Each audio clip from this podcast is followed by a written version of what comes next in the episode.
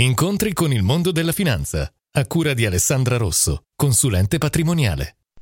Benvenuti al nostro appuntamento con il mondo della finanza.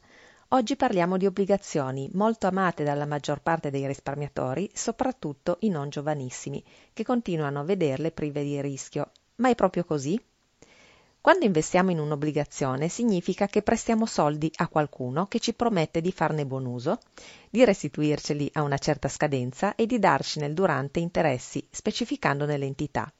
Perché comportano rischi?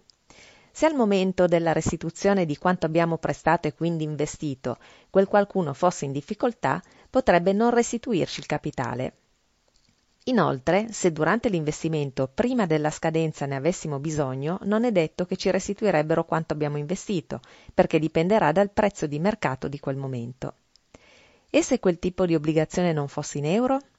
Avremo sia gli interessi sia il capitale per tutta la durata dell'investimento che dipenderanno dal cambio.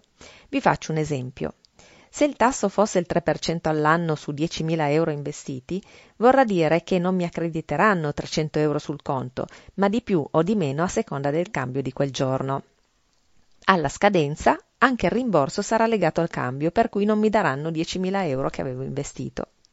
A volte, se il cambio alla scadenza non fosse conveniente, si reinvestirà nuovamente in quella valuta, attendendo che il cambio torni ad essere più favorevole.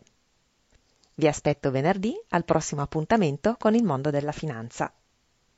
Alessandra Rosso, consulente patrimoniale. Visita il sito studioalessandrarosso.it.